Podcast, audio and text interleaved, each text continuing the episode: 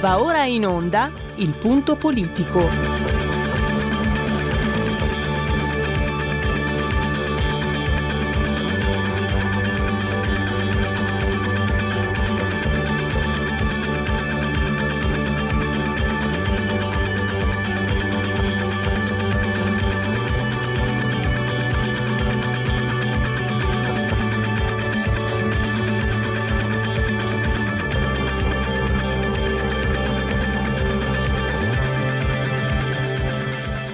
Ma se non state attenti, i media vi faranno odiare le persone oppresse e amare quelle che opprimono.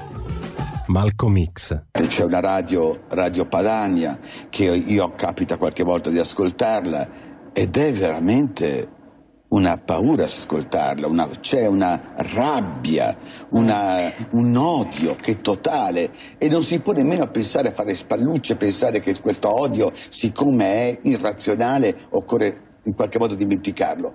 Occorre in qualche modo farlo rientrare nel dibattito politico. E poi sguatteri del padrone un cazzo. Sguatteri del padrone un beneamato cazzo. Vi invito però ad ascoltare ogni giorno per 5 minuti Radio Padania Libera.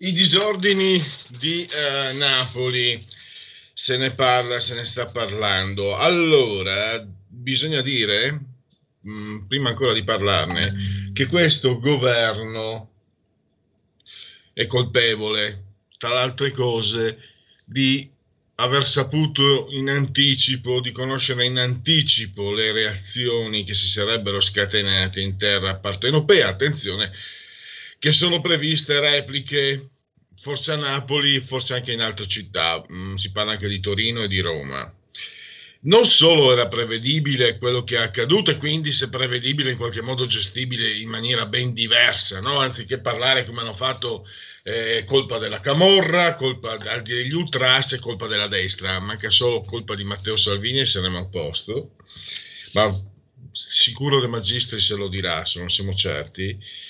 Eh, questo governo lo sapeva a luglio, cioè quando le forze dell'ordine hanno presentato eh, il, um, il, bilancio annuale, la relazione annuale. Intelligence, antiterrorismo, direzione anti- investigativa antimafia. Avevano esplicitamente parlato di questi, eh, del rischio in caso di, di chiusura, di pre-lockdown, chiamatelo come volete, avevano pronunciato il fortissimo rischio di episodi davvero molto brutti, molto tristi, eh, sia per chi ha subito, ma non è bello neppure chiaramente vedere mm, persone così esacerbate. Pensiamo se, ti, se, se, una persona è portata a simili reazioni, cosa ha dentro? No? Sta male una persona che si comporta così. E quindi sta male perché qualcuno l'ha, l'ha fatta star male, evidentemente. Questo qualcuno eh, si trova a Palazzo Chigi. E, che, e questo qualcuno soprattutto sapeva. Ne parleremo con Francesca Musacchio, che è direttore di Office, OFCS Report, un giornale online, è saggista e collabora anche con il quotidiano Il Tempo. Recovery Fund, attenzione, qui um, si perde un'occasione eh, importante, un'occasione che riguarda, secondo il nostro ospite, che è il professor Flavio Felice, ordinario di storia delle dottrine politiche, riguarda la nostra libertà, i nostri diritti, la nostra sovranità, la nostra dignità. Sapete che il professore eh, sostiene uno dei cultori dell'economia sociale di mercato, quindi il principio di sussidiarietà. Dove va l'economia sociale di mercato? Dove va la sussidiarietà? Verso la società aperta. Chi è la società aperta siamo noi. Allora, arriviamo al dunque. Eh, questo dibattito che eh, si sta svolgendo sull'impiego del, dei soldi del recovery fund, che abbiamo visto comunque arriveranno chissà quando, quindi magari arrivassero, magari eh, saremmo, saremmo, noi più felici se arrivassero. Intanto non arriveranno più a luglio, ne abbiamo parlato proprio la scorsa settimana, slittato a settembre, quindi quasi un anno, pensate un po' prima di poter, uh, potersi avvalere di quei soldi.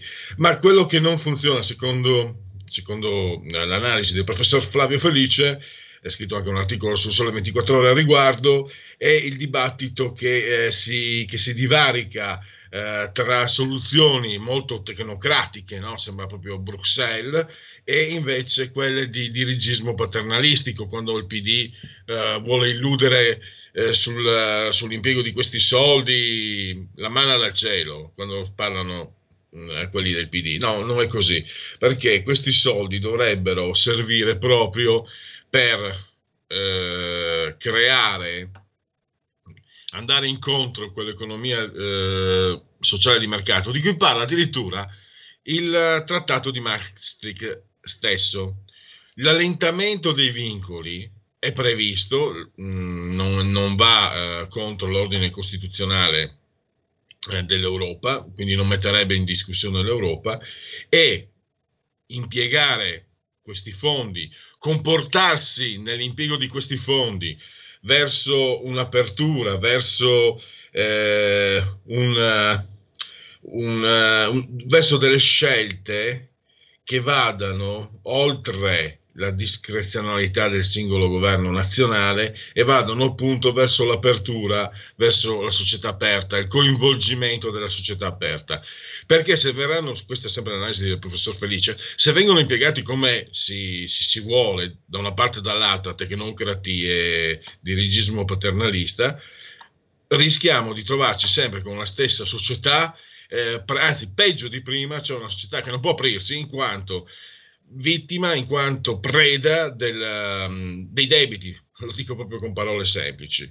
E quindi eh, il dubbio è eh, di, di, arrivare a... Il dubbio è che l'ordine politico, gi- giuridico-politico italiano eh, imponga al, al governo attuale di mantenersi dentro questi ambiti e quindi non perdere un'occasione molto importante tra poco avremo anche, tra due minuti, Benedetta Fiorini per parlare dei parattici di Bibbiano.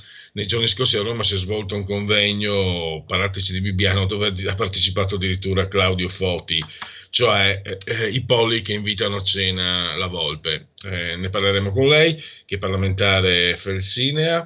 Eh, parleremo invece con uh, Francesco Borgonovo di del decreto ZAN che parte domani in aula a Montecitorio era stato rinviato per la presenza di tanti parlamentari affetti, infettati, se volete, che brutta parola, dal, dal virus. Risultare positivo non significa poi necessariamente essere malato, però si può far ammalare gli altri, quindi attenzione sempre, prudenza sempre perché c'è la salute di mezzo, ma a parte questo dicevo eh, questo governo, eh, dopo, dopo, aver messo a repentaglio, anzi dopo aver impedito praticamente la libertà d'impresa, pensate alla cioè, chiusura alle 18, no? se io avessi un ristorante sinceramente sarei in piazza anch'io, anche se adesso sono claudicante, sono, sono, anzi se mi scappa qualcosa Giulio Cesare Carnelli che sei assiso tuo di comando in regia tecnica, seguimi perché sono praticamente stordito da antidolorifici e io quando si diventa vecchi si è preda di dolori, quindi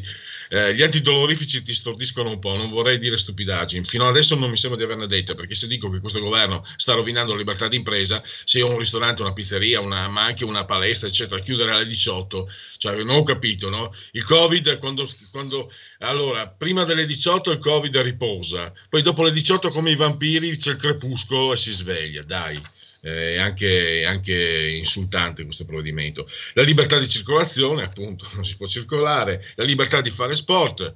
Eh, io ormai sono vecchiotto, però sono stato sportivo eh, amatore ma anche agonistico e sinceramente da giovani, anche fino ai 40, che fino ai 50, insomma, eh, anche dopo, anche dopo, poi quando hai gli acciacchi come me, no, ma se non hai gli acciacchi puoi fare sport, ma anzi, magari se fai più sport hai meno acciacchi e questo, questo governo uh, colpisce anche questo, e domani si entra in gioco la libertà di espressione, perché la legge ZAN ti, mm, ti impedirà di esprimere le tue opinioni.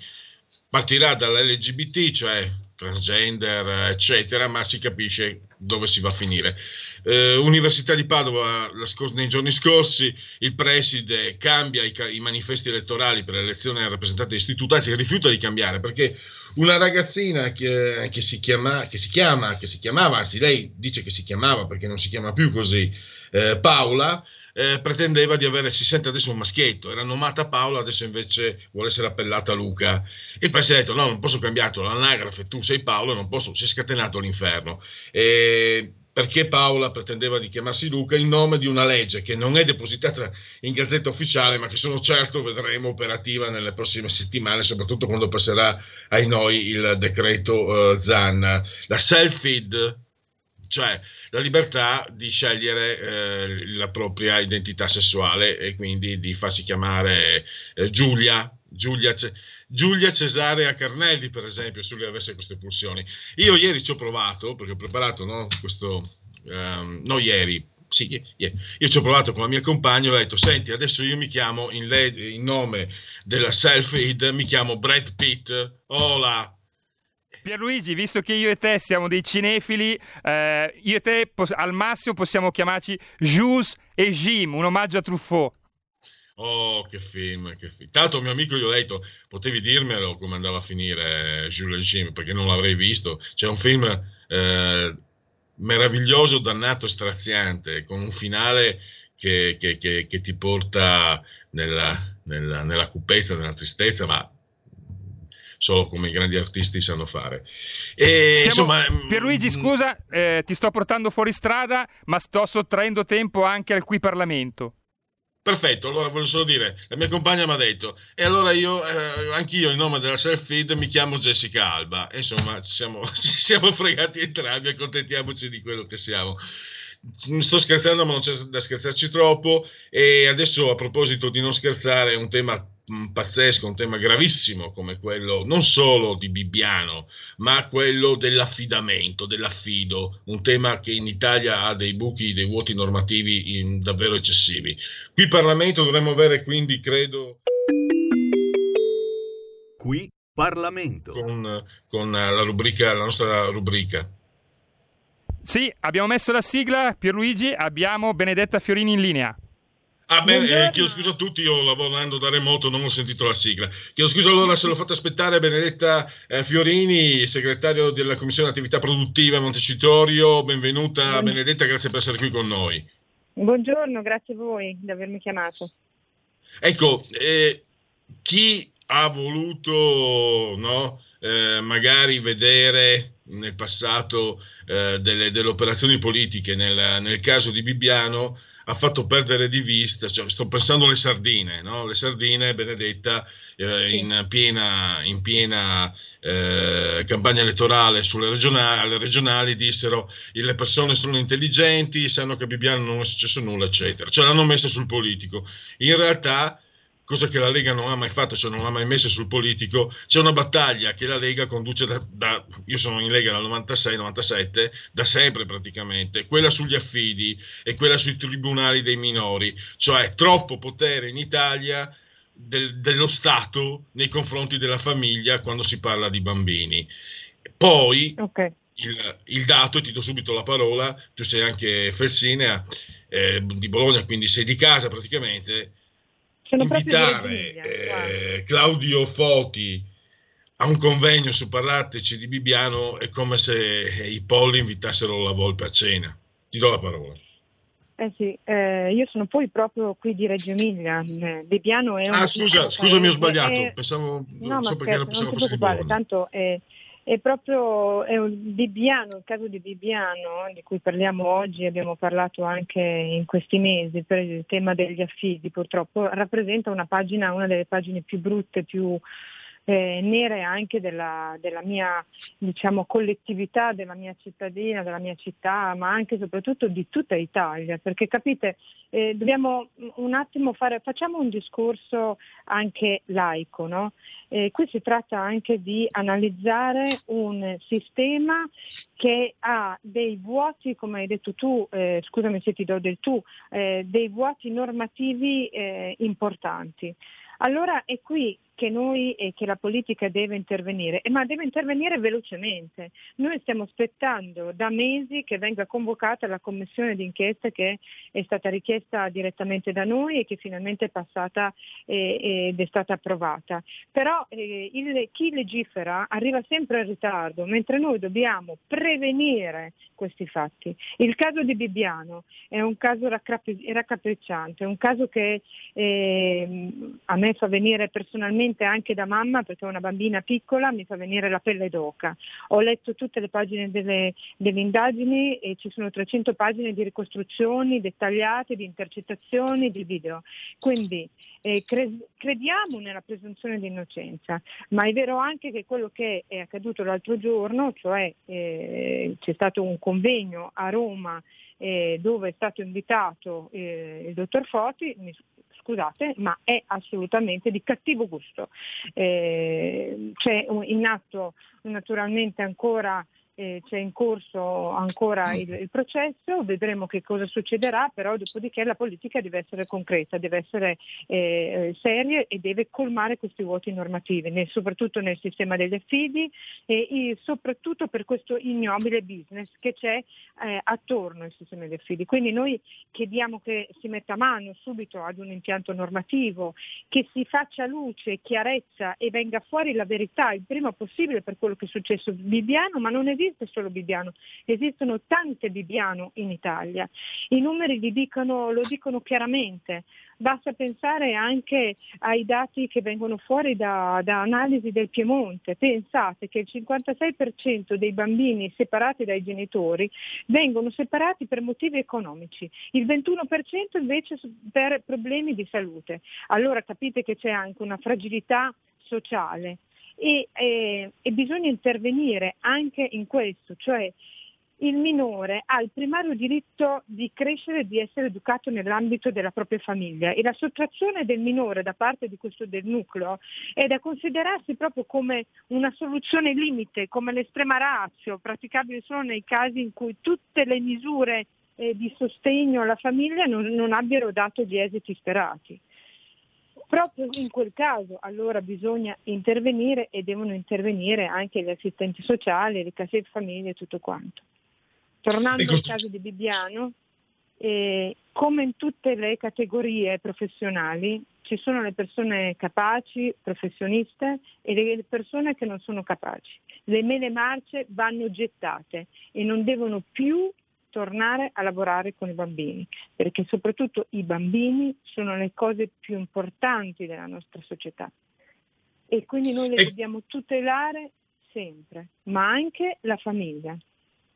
Ecco Benedetta, eh, naturalmente noi, eh, noi, qui, soprattutto in questa rubrica RPL, eh, veramente eh, preferiamo che i parlamentari della Lega ci diano del tu, noi diamo del tu a voi e voi Grazie. date del tu a noi perché è, è un colloquio che vuole anche Grazie, presentare le problematiche che voi parlamentari eh, affrontate giorno per giorno. Allora tu ci tieni innanzitutto, ho visto il tuo comunicato, garantismo prima di tutto, però il rispetto nei confronti delle famiglie che in questi mesi hanno sofferto e quindi quella, l'invito quel convegno è, è, di cattivo gusto. E quindi se volevi aggiungere di, altro ancora abbiamo ancora 5 minuti ma poi anche il vuoto normativo. So che non da, non da oggi praticamente. La Lega tu insomma è, una, è, un obiettivo andare a correggere questo vuoto normativo. E ti do la parola per parlarne ma anche perché ci può essere convergenza con uh, quelli che adesso sono al governo secondo te?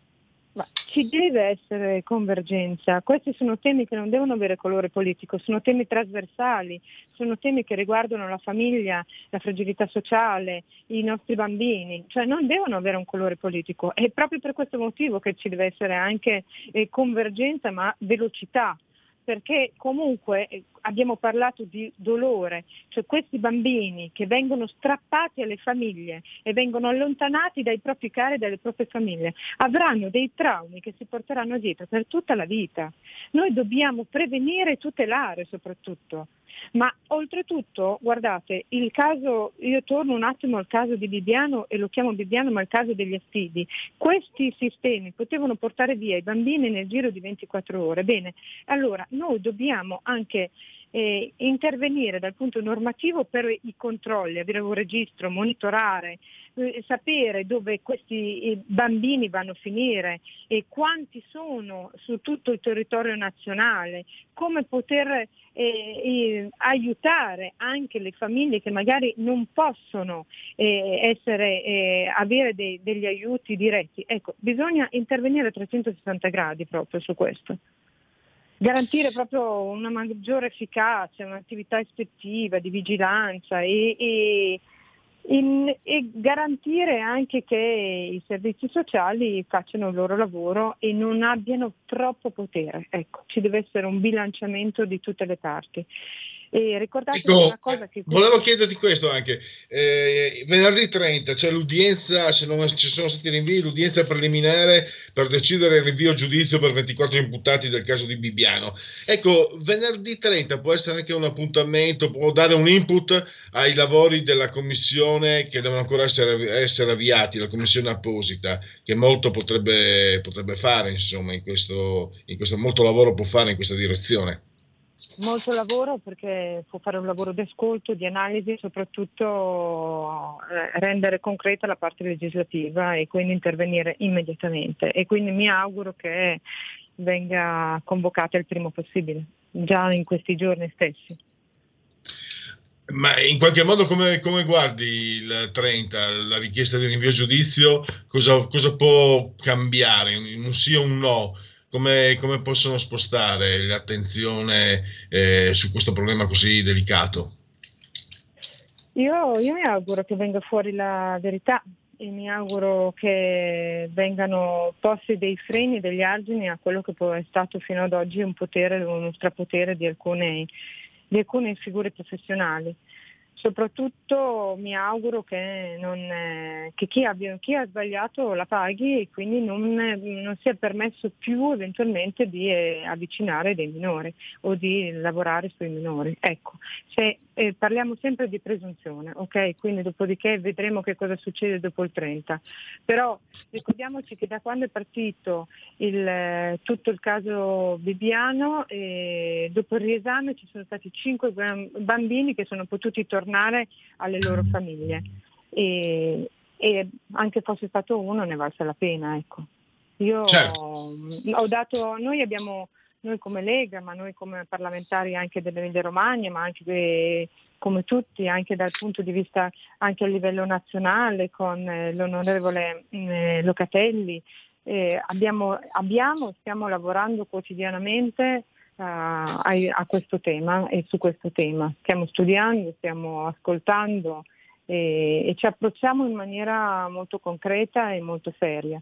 Qui non, nessun, non vogliamo e nessuno vuole strumentalizzare, qui si vuole solo esclusivamente intervenire e tutelare eh, i bambini e le famiglie stesse, certo. come ho detto più di una volta. Purtroppo purtroppo abbiamo chiuso, concluso il tempo. Eh, RPL, Radio Padania, è, se, è, assolutamente a disposizione di tutti voi, sopra, ancora di sempre, per tutto, ma ancora di più per un tema così, de, così, così delicato che non conta la mia posizione, a me sta anche particolarmente a cuore. Ricordo in un'intervista di molti anni fa come Ida Maggi si raccomandasse, lei parlava dei bambini che sparivano, non, non degli affido, ma come si raccomandasse alla Lega di, di, fare attenzione a problematiche di questo tipo. Grazie allora a Benedetta Fiorini e a risentirci a presto.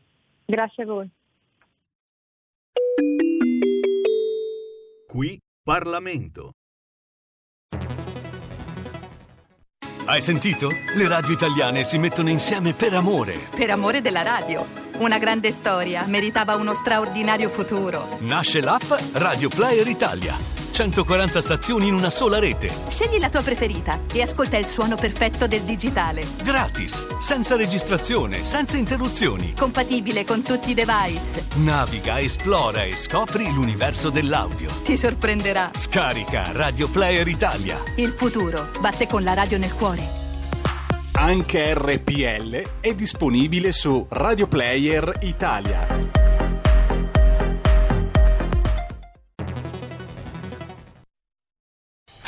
Porta con te ovunque RPL la tua radio. Scarica l'applicazione per smartphone o tablet dal tuo store o dal sito radiorpl.it.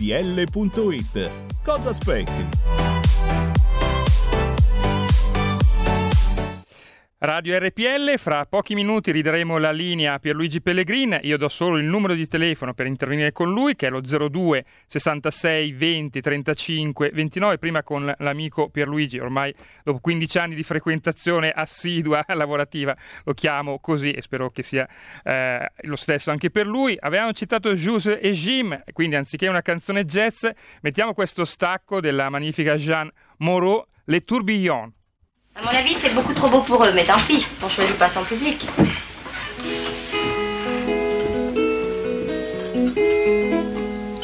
Elle avait des bagues à chaque doigt, des tas de bracelets autour des poignets, et puis elle chantait avec une voix qui cite au manjola. Elle avait des yeux, des yeux d'opale qui me fascinaient, qui me fascinaient. Il y avait l'ovale de son visage pâle, de femme fatale qui me fut fatale, de femme fatale qui me fut fatale. On s'est connu, on s'est reconnu, on s'est perdu de vue, on s'est perdu de vue, on s'est retrouvé, on s'est réchauffé, puis on s'est séparé. Chacun pour soi est reparti dans le tourbillon de la vie. Je l'ai revu un soir, aïe aïe aïe, ça fait déjà un fameux bail, ça fait déjà un fameux bail. Au son des banjos, je l'ai reconnu, ce curieux sourire qui m'avait tant plu, sa voix si fatale, son beau visage pâle, mais mûr plus que jamais.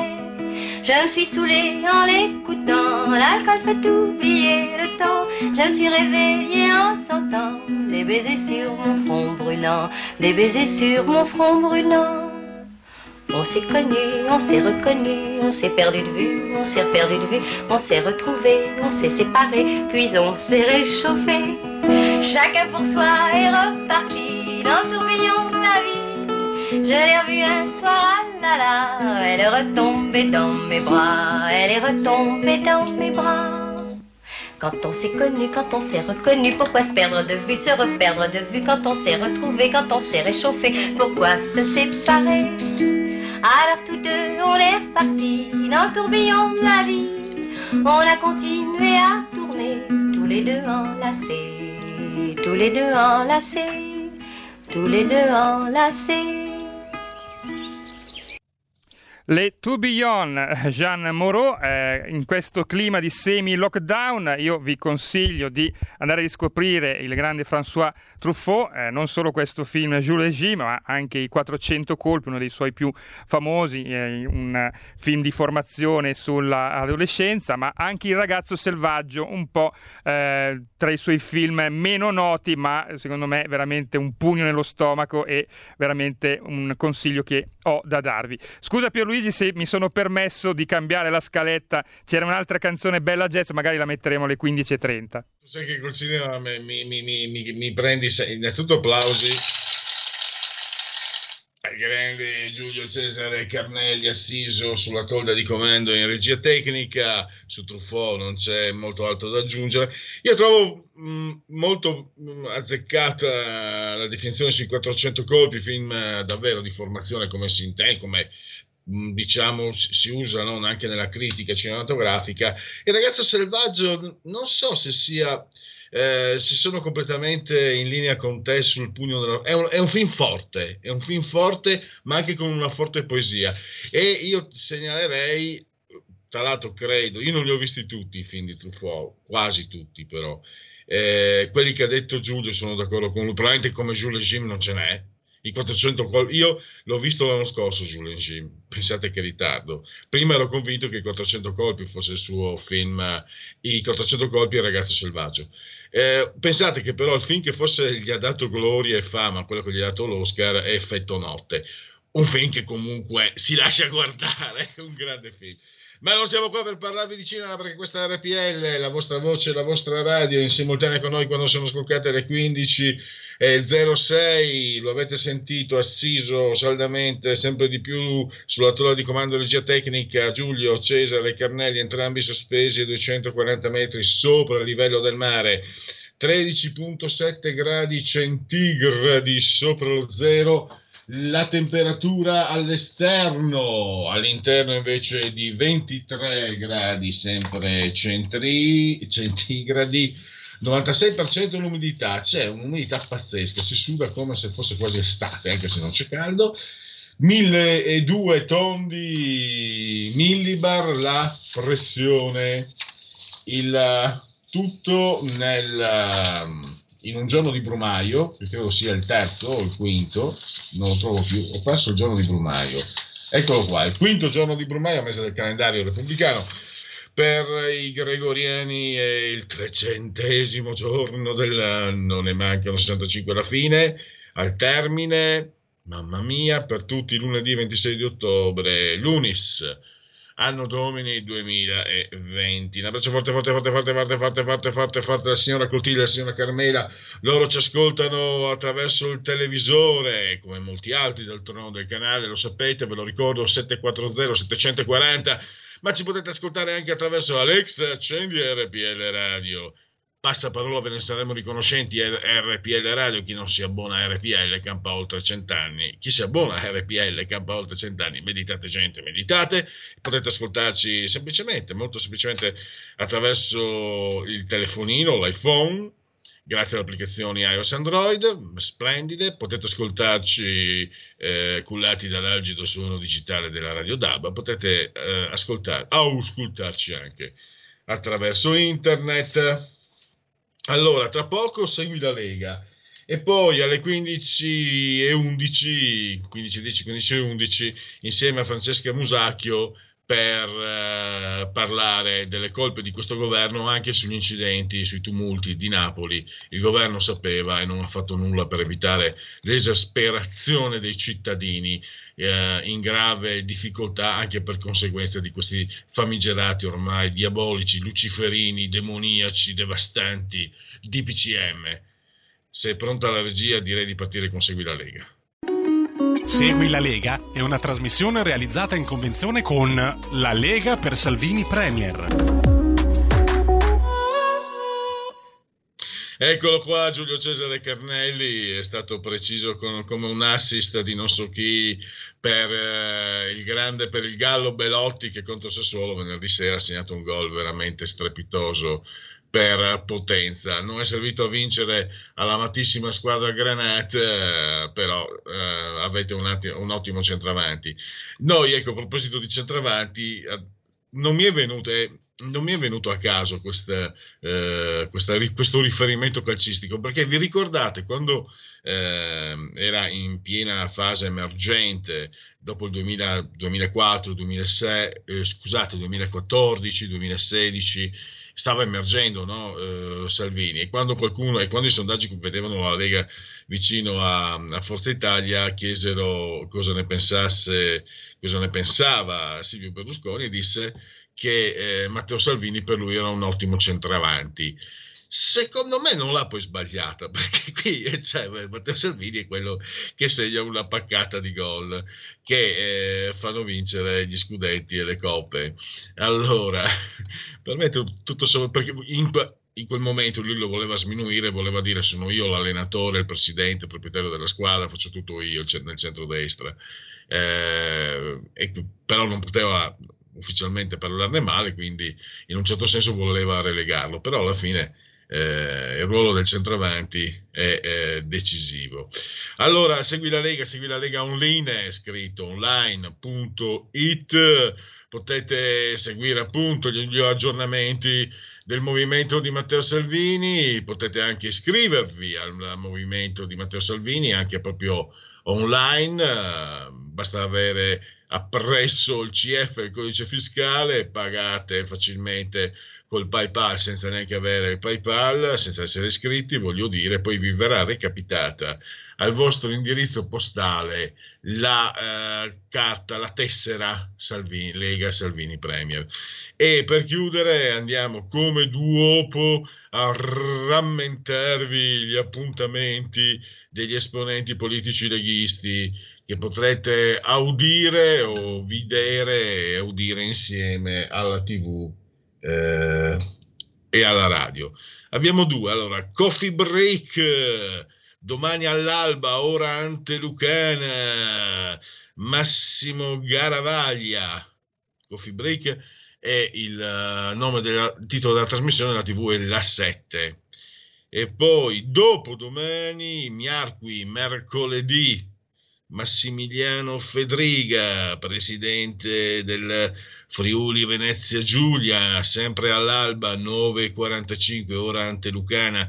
La TV è Rai News 24, la trasmissione si chiama Studio 24 e direi che per oggi per Segui la Lega è tutto. Possiamo chiamare Francesca Musacchio, ma prima c'è anche una telefonata. Segui la Lega è una trasmissione realizzata in convenzione con La Lega per Salvini Premier. Se non sbaglio abbiamo una telefonata. Pronto? Buonasera signor Pellegrini Lisetta, volevo dare una notizia dell'Inps perché l'Inps manda in pensione il PIN e arriva lo SPID, perché in questo mese, signor Pellegrini, l'Istituto di Previdenza Sociale non rilascia più nuovi codici. Chi ne possiede già uno potrà ancora usarlo e rinnovarlo, ma soltanto fino al termine della fase transitoria prevista. Da allora in poi entrerà in vigore definitivamente per tutti il sistema pubblico di identità eh, digitale. La vita purtroppo di molti pensionati rischia di complicarsi ancora di più. Tutto qua, la saluto, buonasera. Grazie alla signora uh, Lisetta anche per questa notizia uh, poco, poco, propizia. Mi sembra di aver capito, ma noi dobbiamo andare avanti. Allora, uh, tra poco um, dovremmo avere, se non c'è già, ehm, Francesca Musacchio al eh, telefono per parlare di quello che è accaduto di quello che è accaduto a Napoli.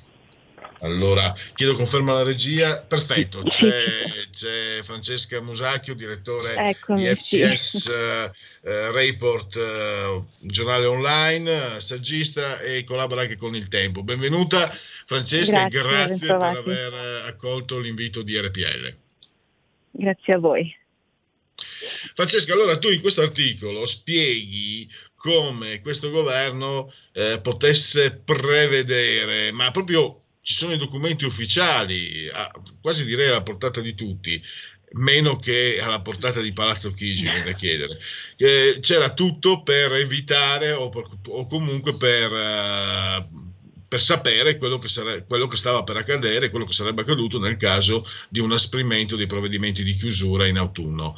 E ti do la parola così spieghi anche ai nostri ascoltatori. Comunque questo articolo lo trovate anche online, OFCS, eh, Otranto, Ferrara, Cosenza... Eh, ssassari.report e quindi Grazie. lì cercate, potete leggere magari così con più, con più calma, però intanto approfittate del, dell'autore, dell'autrice dell'articolo, il direttore di, questo, di questa testata per ascoltare eh, quello che ha da raccontarci. A te la parola.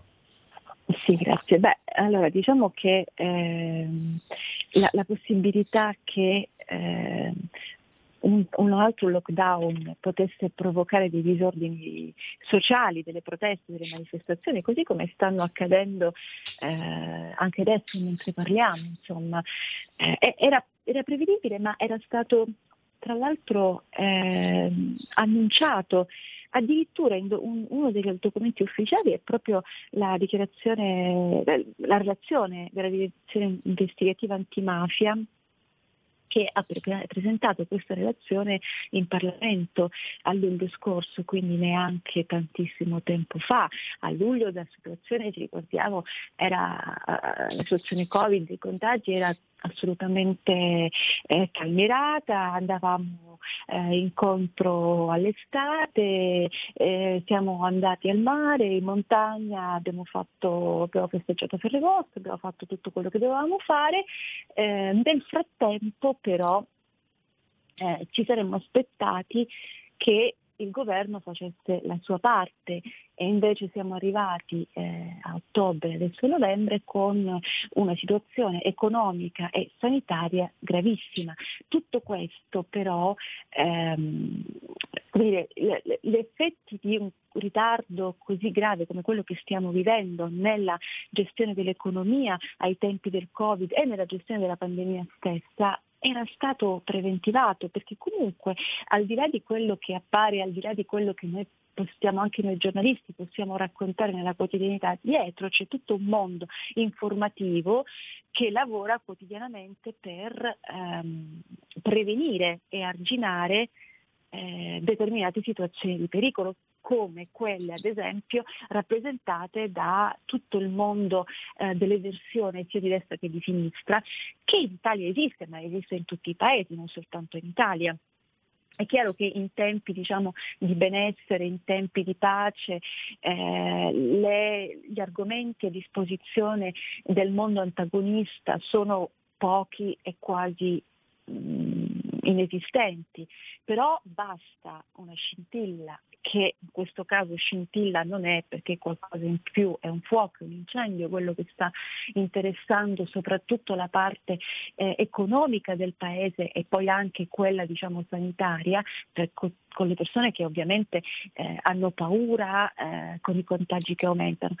Era stato previsto perché c'è un, un, un lavoro informativo che arriva da, dall'antiterrorismo, dall'intelligence, dai vari distretti deputati della sicurezza che informano il Parlamento che informano il Presidente del Consiglio. Ricordiamoci comunque che Conte ha mantenuto per sé la delega ai servizi segreti, quindi ha anche dire, un, um, una corsia presidenziale, un contatto diretto con un certo tipo di informazioni che arrivano ovviamente da chi eh, studia e raccoglie informazioni sul fenomeno. Quindi questo lo sapevano lo sapevano benissimo, sapevano che se non avessero eh, messo in campo delle azioni eh, in primo luogo per garantire diciamo, un sistema sanitario più efficiente su tutto il territorio nazionale e poi anche per garantire una ripresa economica e garantire il lavoro a tutti, lo sapevano perfettamente che queste, questi problemi si sarebbero innestati su, un,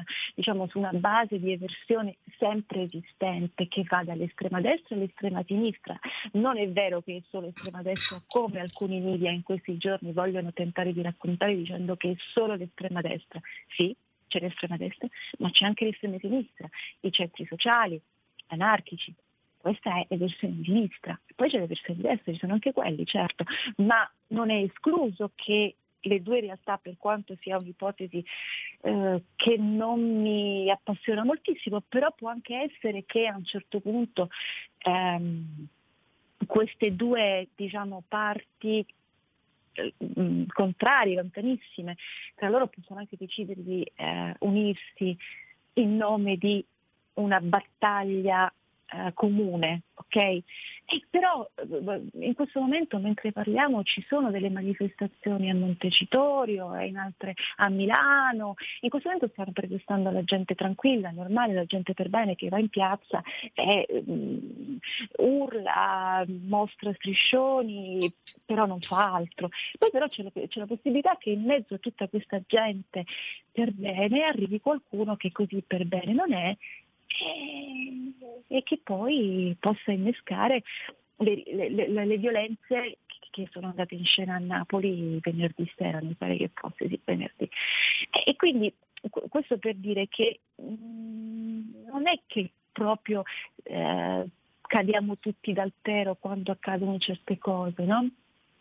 Probabilmente anche chi eh, ci governa. Comunque, scusami, Francesca, scusami, eh, volevo dire eh, quello che stavi spiegando, eh, svela anche, non, non, che sia una novità, ma comunque quello che è l'indirizzo della main, media mainstream, si dice, con frase ormai un po' trita e ritrita, perché sui giornali si è parlato di Camorra, di Ultras, di centri sociali e di destra come se i centri sociali fossero dei club per Salvini.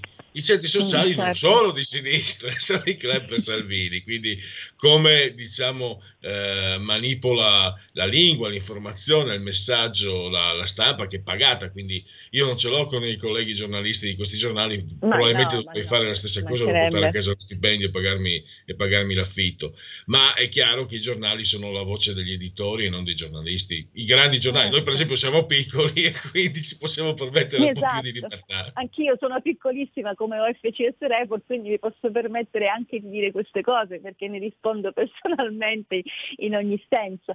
Però è vero, perché la narrazione di un fatto soprattutto di fatti eh, come questi, cioè eh, quando avvengono all'interno di, mm, di, periodi particolarmente tesi, confusi, dove poi ehm, la, la, rabbia eh, diciamo del, del, del, cittadino che non ha lavoro si mischia eh, in modo anche abbastanza ehm, forte con chi invece eh, cavalca queste situazioni sempre e comunque.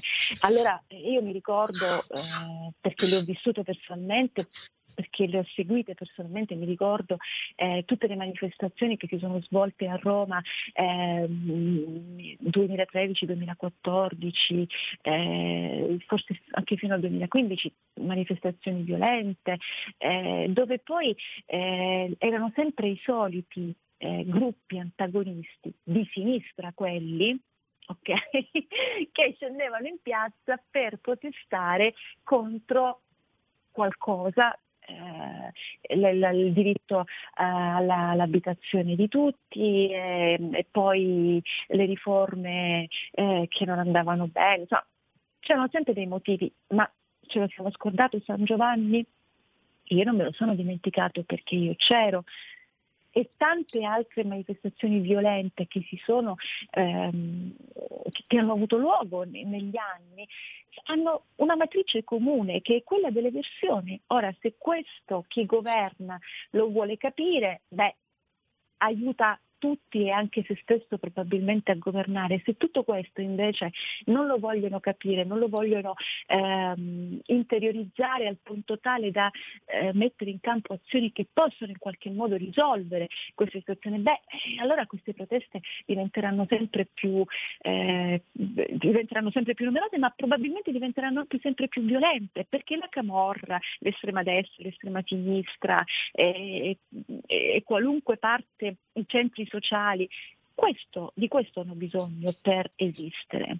Okay? Hanno bisogno di manifestare la loro violenza o, o, comunque di manifestare la loro esistenza attraverso delle azioni violente. Se non gli diamo la possibilità di esistere, allora eh, il problema ce lo stiamo creando. Ecco perché i rapporti dell'intelligence, i rapporti della DIA, i rapporti di, tutte, tutti i distretti che si occupano di sicurezza hanno messo in guardia il governo rispetto a queste problematiche, li hanno avvertiti dell'esistenza di un fenomeno che cova sotto la cenere, ma che approfitta della più piccola scintilla per esplodere e trasformarsi in un incendio.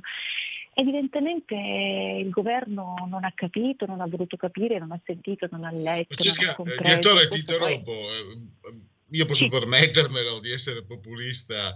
Sembrerebbe quasi che qualcuno abbia interesse. Anzi, no, non voglio fare populista. È un discorso che io ritengo assolutamente dignitoso il mio.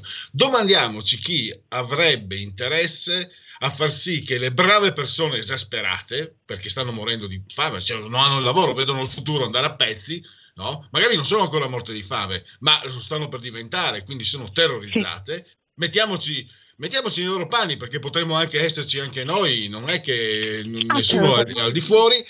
Ecco, chi è che avrebbe il conf- eh, l'interesse a confondere queste persone e a metterle insieme a camorristi, ultras, magari diciamolo pure anche, sia i comunisti dei centri sociali che i fascisti dell'estrema destra, esagitati, eccetera. Io la domanda la faccio, c'è qualcuno che potrebbe avere interesse a confondere le brave persone con, eh, con costoro, camorristi, eccetera, eccetera? solitamente chi vuole mantenere il potere eh, fa di tutto per mantenerlo. E quale migliore motivazione di mantenere fermo e saldo questo potere se non per, eh, eh, per dirimere il disordine sociale, per, per contenere il disordine sociale, per arginare le violenze? Allora il nemico bisogna crearlo, quando non lo abbiamo bisogna crearlo, no? Ma questa è la storia Anche perché, Francesca, permettimi, ti interrompo, sono più maleducato del solito oggi.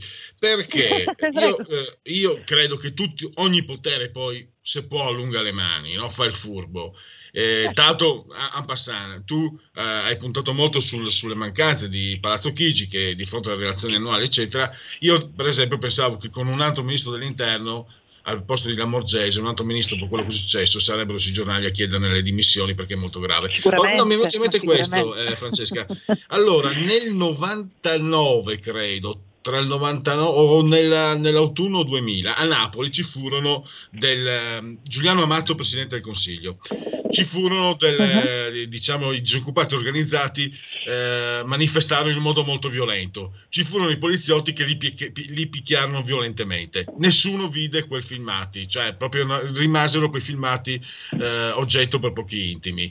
Questo governo invece ha mostrato i tumulti di Napoli e poi subito appoggiato dalla grande stampa che ha parlato di Camorra, Ultras, estrema Certo. destra, eccetera. Anche per questo Ma mi permetto, no, dopo poi aver letto il tuo articolo, cioè, caro governo, tu avevi tutti gli elementi per prevenire, è per quello che arrivo alla domanda di prima, che sicuramente è tendenziosa, però non posso essere, cioè, mi- non, non po- non farmi un quesito del genere, mi sembrerebbe di essere veramente uno che mette la testa nella sabbia. Io me lo devo chiedere, il fatto che sia di parte farà fa- renderà più comodo chiedermelo, però penso che qualunque cittadino se lo debba chiedere.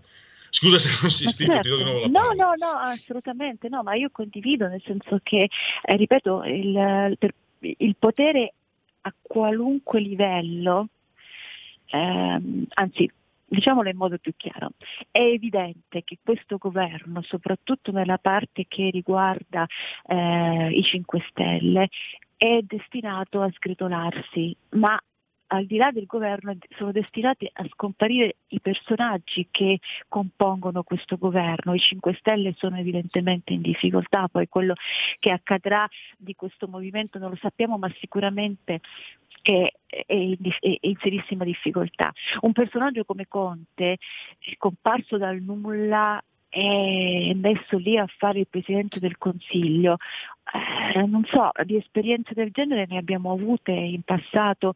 Mi ricordo un certo Monti che è stato messo lì a fare il Presidente del Consiglio, poi ha provato a fare un suo partito, ha fatto la fine che ha fatto, oggi è senatore a vita, credo, insomma, ma è finito lì. Ecco, la quando, secondo me, per come la vedo io, quando annusano eh, la fine del potere che non sarà più replicabile quantomeno in questa forma, allora eh, cercare di manipolare o comunque di orientare eh, la narrazione degli eventi a, a loro uso e consumo eh, non credo sia una, un'ipotesi così peregrina. Dopodiché eh, da, quanti, da quanti mesi, forse anche da un paio d'anni, sentiamo ripetere la stessa cosa da parte del, de- del PD e di altri compagni di sinistra. Bisogna fermare l'avvento delle destre, bisogna fermare l'avvento delle destre, come se l'avvento delle destre fosse, eh, non so, l- l- l- una calamità peggio di questa pandemia.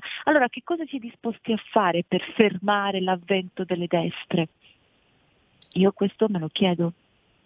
No?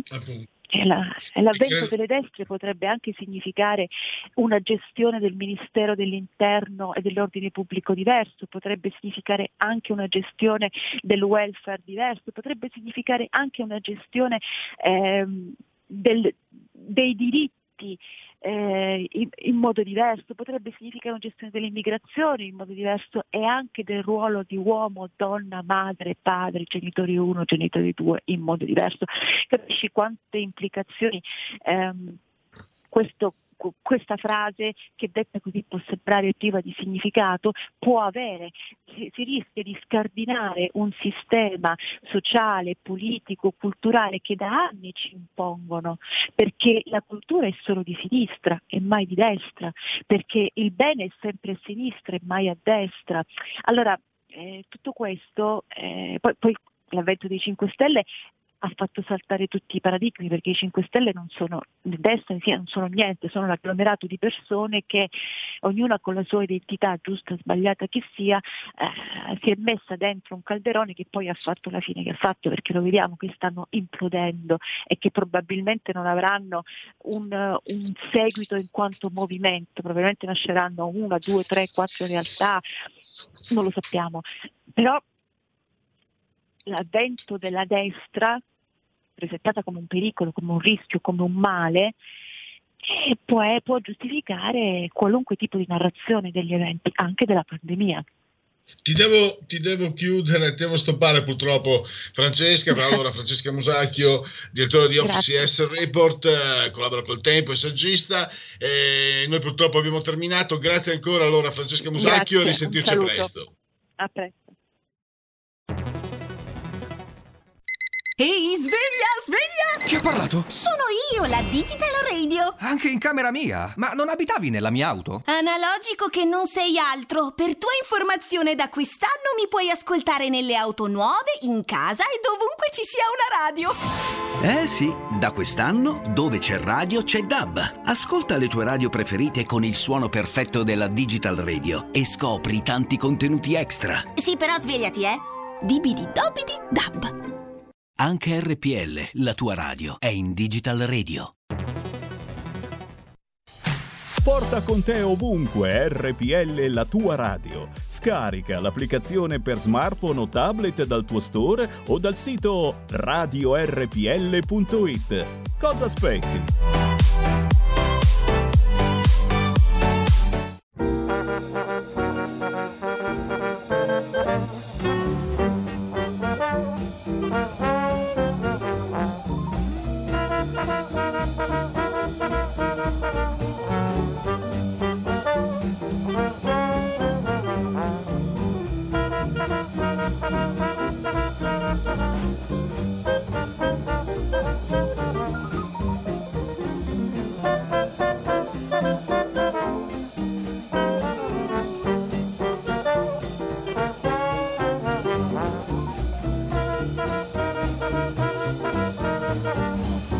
Don't mean a thing if it ain't got that swing.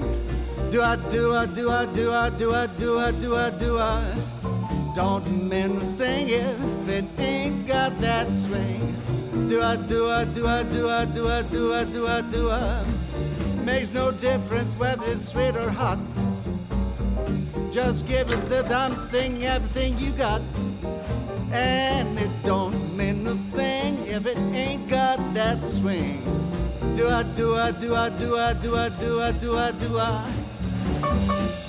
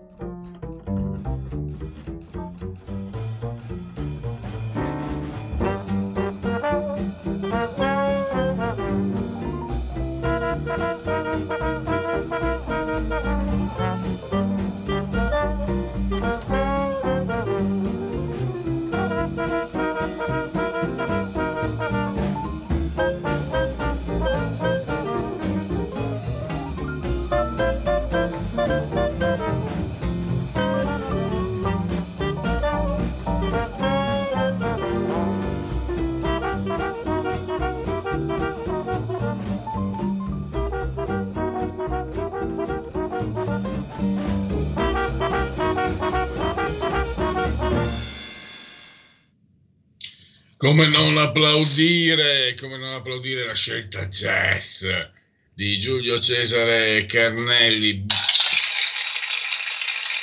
Big Giulio, assiso saldamente sulla tolda di comando in regia tecnica. Allora, diamo spazio, aggiornamenti, sondaggi, eventualmente anche le vostre telefonate aprendo le linee. Andiamo a, aggiornamento perché ormai siamo in onda da un'ora e quindi vediamo se è scoppiato il mondo. Allora, no, qui è fermo da una settimana. Quindi, eh, cosa ci dice ansia.it? attesa per decreto sugli aiuti, irritazione di taglia viva per chiusure. Se fate caso, eh, Italia Viva si sta comportando, Renzi si comporta come si comportava la Presidente del Consiglio nei confronti dell'Europa. Non c'era setti- almeno, almeno una volta alla settimana. Renzi tuona contro l'Europa. Renzi avvisa l'Europa, Renzi alza la voce con l'Europa e tu dicevi, beh adesso eh, cambieranno le cose, le cose erano anche peggio di prima e sta facendo la stessa cosa col governo, quindi vabbè, eh, almeno potrebbe cambiare spartito, insomma, perché ormai anche la musica è la stessa oltre che, che le note. Franceschini, mi impegno a chiusura più breve possibile, Conte, non è stato facile decidere su didattica a distanza. Covid, eh, FT, il vaccino Oxford stimola risposte negli anziani. Ricciardi boccia il DPCM, misure non sufficienti. Mattarella a garantire efficienza nell'organizzazione della sanità. Pierluigi, due chiamate per te. Ecco, prima di, di, dare spazio alle chiamate, fatemi aggiungere che quello che sta facendo questo governo, ne abbiamo parlato prima con Francesca Musacchio, eh, spiace dirlo, ma eh, vediamo, no, spiace, a me non spiace, dovrebbe, magari a qualcuno spiacerà, però eh, l'assenza, l'assenza, per non dire peggio, del Quirinale. Il Quirinale non offre, non esercita quel lavoro di suasion che altre volte invece esercita. No? Come mai sui decreti Salvini il Quirinale ha detto sì, beh, magari qua c'è qualcosa da cambiare e non si dice nulla nei confronti di un comportamento di, comportamento di questo governo nell'emergenza virus? Mattarella, va bene che sei democristiano, sapete che papà di Mattarella ha fatto 12-13 volte il ministro, qualcosa. Se non sono 12, perché mi confondo con, forse con Giolitti, ha fatto minimo 7-8 volte il ministro, quindi pensate da dove viene. E una biografia, un libro di uno scrittore, eh, l'abbiamo anche intervistato con Marciano Pinti, nel quale si faceva cenno a, ai collegamenti tra il padre di Sergio Mattarella, Bernardo Mattarella e la mafia, eh, si è scatenato l'inferno contro quel libro, inferno di querele e censure, non dico altro. Eh, non dico altro, dico che, che, il comportamento di questo presidente dovrebbe essere oggetto di analisi e forse anche di qualche critica, secondo me qualche critica, però questo silenzio incredibile che c'è nei confronti del Quirinale è fetido e imbarazzante, insomma, cioè non fa, mm, anzi, spiega il motivo per cui le persone non si fidano più dei giornalisti. Pronto? Ciao, sono Giorgio da Monza. Eh, pronto? Sì, prego. Sì. Eh, hai fatto bene prima a dire chi ha interesse a fare credere alla cosiddetta opinione pubblica che eh, gli scontri che sono avvenuti a Napoli eh, sono da bollare come fascisti, come di destra, così.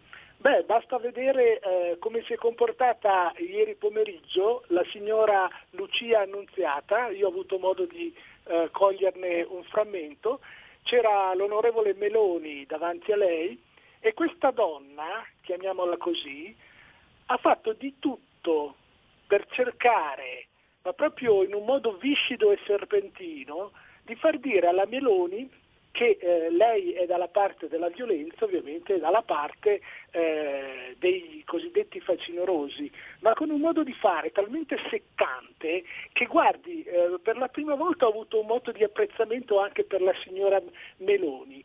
E andatelo a vedere perché è molto interessante. E la signora Meloni alla fine è sbottata e ha detto scusi, eh, però eh, anche oltre a essere cornuti, anche mazziati, perché oltre a essere cornuti nel senso che ci avete bloccato l'attività, adesso ci date anche dei fascisti perché qualcuno si è infiltrato nella, nella manifestazione. E poi ha fatto, e con questo concludo, ha fatto in modo di eh, farle dire che in realtà eh, l'epidemia non è vero che colpisce gli anziani, che colpisce la fascia in questo periodo da 25 ai 50 anni. Ed è vero che sta colpendo la fascia tra 25 e 50 anni. Peccato però che la Meloni si riferisse ai dati del Ministero della Sanità che indicano che la mortalità, la mortalità di questa epidemia è in questo momento preciso attorno agli 82 anni. Quindi questi stanno spostando, stanno facendo il gioco delle tre carte e stanno f- cercando di ingannare l'opinione pubblica. La mortalità è la stessa per fascia d'età di quella che c'era all'inizio dell'epidemia. Vi saluto.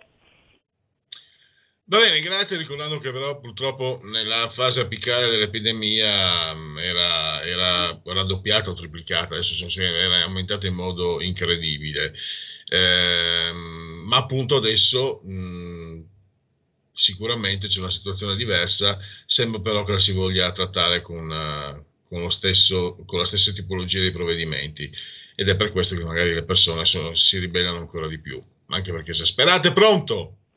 Tocca a me. Prego. Buongiorno. Buongiorno. Ascolti, intanto volevo felicitarmi per i pezzi di bel jazz che avete dato e magari anche qualche pezzettino di musica classica attualizzata non sarebbe male. Comunque, eh, ho se- anch'io ho seguito il dibattito ieri con la Meloni, no? su Rai 3. In genere Rai 3 non la guardo più e neanche alla 7 perché gente faziosa non mi interessa però a combinazione sono capitata e per curiosità è venuto da ridere più volte, perché che uno abbia più o meno simpatia per la Giorgia Meloni ha tenuto testa abbondantemente alla Madama, Madama Annunziata e non si è lasciata sviare perché la tecnica di certa gente di sinistra è di infilarsi eh, nella nella mm, risposta dell'interlocutore quando è di segno opposto in modo da non farlo parlare. Invece lei ha ripetuto punto 1, punto 2, punto 3, è stata ingandissima. Comunque, eh, quello che mi fa molta specie di questo governo è che sempre più ho l'impressione che sia stato messo lì per far caro ehm, rovinare definitivamente questo paese, perché non è stato accettato un ministro dell'economia del rango di eh, Paolo Savona, una grandissima esperienza e poi con amore per il paese Italia. In compenso è stato accettato un ministro dell'economia arrivato direttamente da Bruxelles. Penso che non ci sia nessun paese europeo che si fa catapultare un ministro da Bruxelles e comunque costui era eh, laureato mi pare in storia dell'arte o qualcosa del genere, pare l'economista e poi con eh, i 5 Stelle che hanno fatto una eh, giravolta a 360 gradi e con eh, il Beppe Grillo che diceva in continuazione non si va al potere senza elezioni, non si va al potere senza elezione hanno fatto proprio l'opposto. Ed è la, il motivo per cui penso che l'Italia non è rispettata perché questo signor Conte ha fatto una giravolta appunto a 360 gradi da una coalizione a una del segno totalmente opposto. Non solo, ma diversamente da ogni paese europeo, qualcuno mi corregga se sbaglio, posso non avere informazioni aggiornate. L'Italia è stato l'unico paese che ha chiuso tutto, facendo collassare già parte dell'economia. Gli altri paesi europei invece hanno lasciato andare tutto e adesso cercano di chiudere i punti dove ci sono dei problemi con questo virus. Va bene, abbiamo esaurito lo spazio e il tempo. Grazie anche alla nostra ascoltatrice.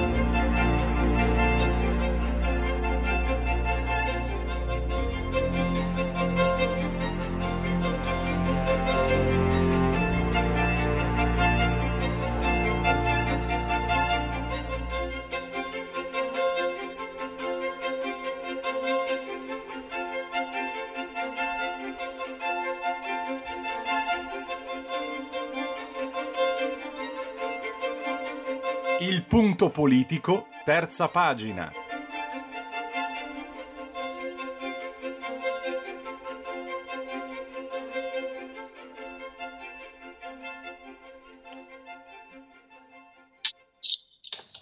E abbiamo in linea il professor Flavio Felice, ordinario di Storia delle Dottrine Politiche. Grazie professore per essere qui in linea eh, ai microfoni di RPL. Grazie a lei per l'invito, grazie mille e un saluto ai suoi radioascoltatori. Professore, parliamo, allora, veniamo dunque. Eh, il dibattito sul Recovery Fund.